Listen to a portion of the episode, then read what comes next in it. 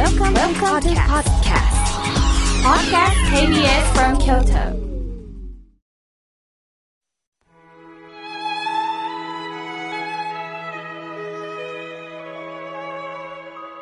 改めまして、僧侶の河村明慶です。今日の法話のテーマは、本当の拠り所についてお話をいたします。皆さんは、このラジオをどんなところで聞いておられますか？台所で、車の中で、もしかしてお仕事をしながら聞いてくださってる方もおられるでしょう。先日、滋賀県にある新州寺院のご住職から、ご門徒の皆さんが、妙慶さんのラジオを農作業しながら聞いておられます。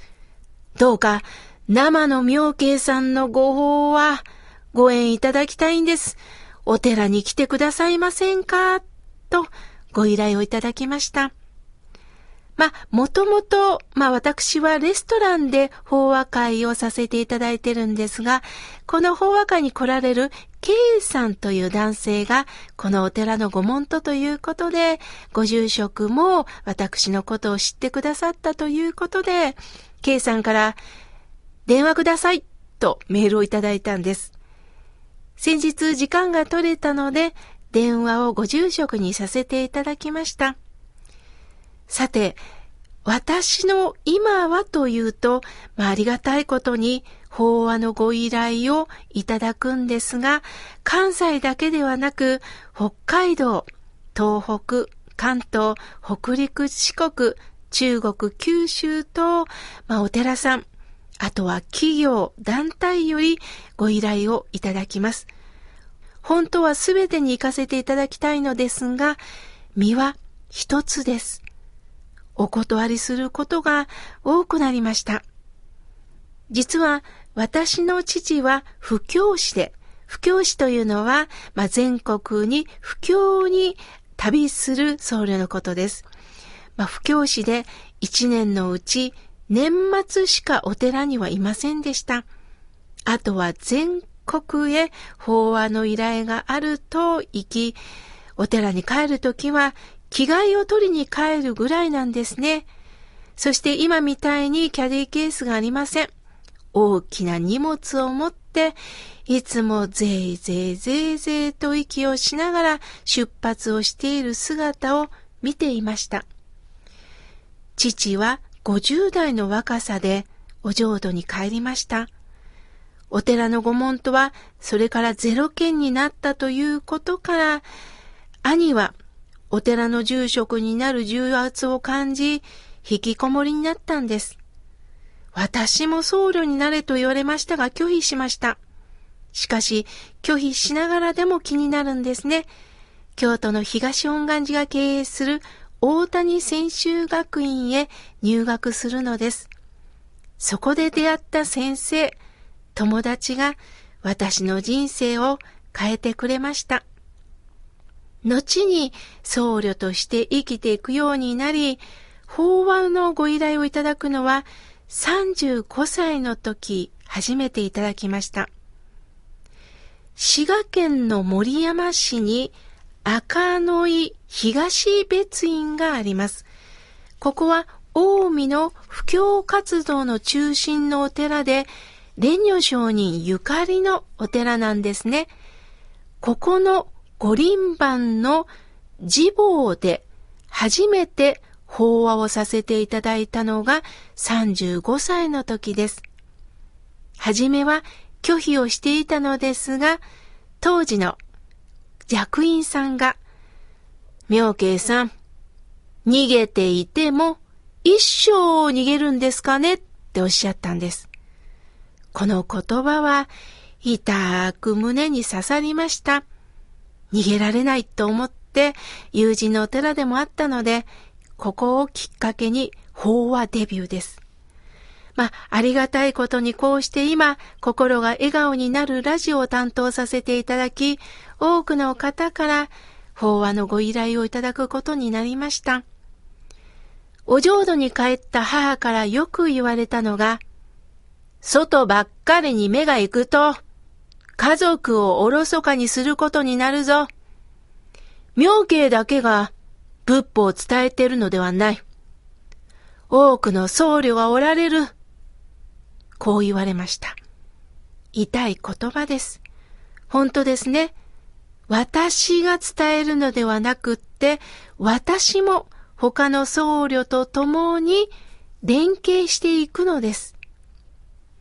仏法には大変大事な言葉がありまして、涅槃行に死営本というお釈迦様が残したお言葉があります。一つ目に、法によりて人によらざるべし。仏法の法です。よるというのは依存の意ですね。法によりて人によらざるべし。親鸞上人も協業新章に引用なさっております。意味は、人を頼りにすると、法、つまり真理のことです。法はどこかで濁る。真理、それ自身によれとおっしゃったんです。この言葉は、お釈迦様の死が近づいた時、残されたお弟子が、お釈迦様がお亡くなりになったら、私たちはどうしたらいいのですかと嘆き悲しまれたのです。私はあの人がいないと生きていけない。そうなると、その人がいなくなったり、その人から裏切られたら、どうしますか？人間は人というのに非常に執着して縛られるところがあるんです。その人間も常に心変わりしてるんです。この私もそうなんですよ。結婚するとき、永遠の愛を誓いますが、今でも永遠の愛でしょうか？結婚なさってる方は微妙な反応ではないでしょうか離婚された方もおられるでしょう。連れ合いさんが亡くなったという方もおられるでしょう。子供やお孫さんが常に同じ気持ちでいるとは限りません。あれだけお年玉をあげたのに、大きくなったら忘れてるということもあるんですよね。すると人とは付き合うなと聞こえるようなんですが、そうではないんですよ。お釈迦様がおっしゃったのは、人間の心は一定ではない。常に同じ心ではないということです。これは他人も自分もそうなんですね。この人は好きだから、教えも素直に入ってくる。しかしこの人の言葉は聞く気になれない。なぜならこの人嫌いだもん。私たちは好き嫌いの視点から人の話を振るい分けてるところがあるんです。仏法は聞いた人にある。聞いてそれを生きた中に具体化していくんです。ですから、どうか人によるんではなくって、仏法、法、教えの意味に尋ねていくということです。残念ながら、この滋賀県のお寺さんには今すぐ直接は伺えないのですが、こうしてラジオでご縁をいただいたんです。新州門徒の金子みすずさんの詩をここでお届けしたいと思います。土という詩です。こっつんこっつん、ぶたれる土は、良い畑になって良い麦生むよ。朝から晩まで踏まれる土は、良い道になって車を通すよ。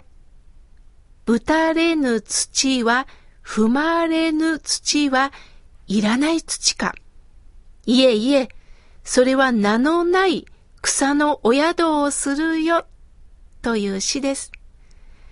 群毛の草はこの世ではいらない土なんですか？役立たずの余計物として捨てられるものか？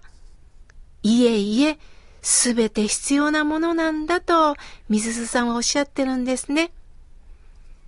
阿弥陀様の一番の目当ては、たとえ声がかからないでも目立たないでも、辛いことで涙をするその人に必ず救うよと声をかけてくださってるんですね。どうかどうか直接人と会えなくても、仏法を通じて、このようにラジオを通じて、皆さんと出会っていけたらと思います。そしてもう一つ通じ合える方法として、婦人公論という雑誌があります。まもなく発売されるんですが、私は4ページにわたって紹介されておりますので、ぜひ婦人公論、えー、読んでみてください。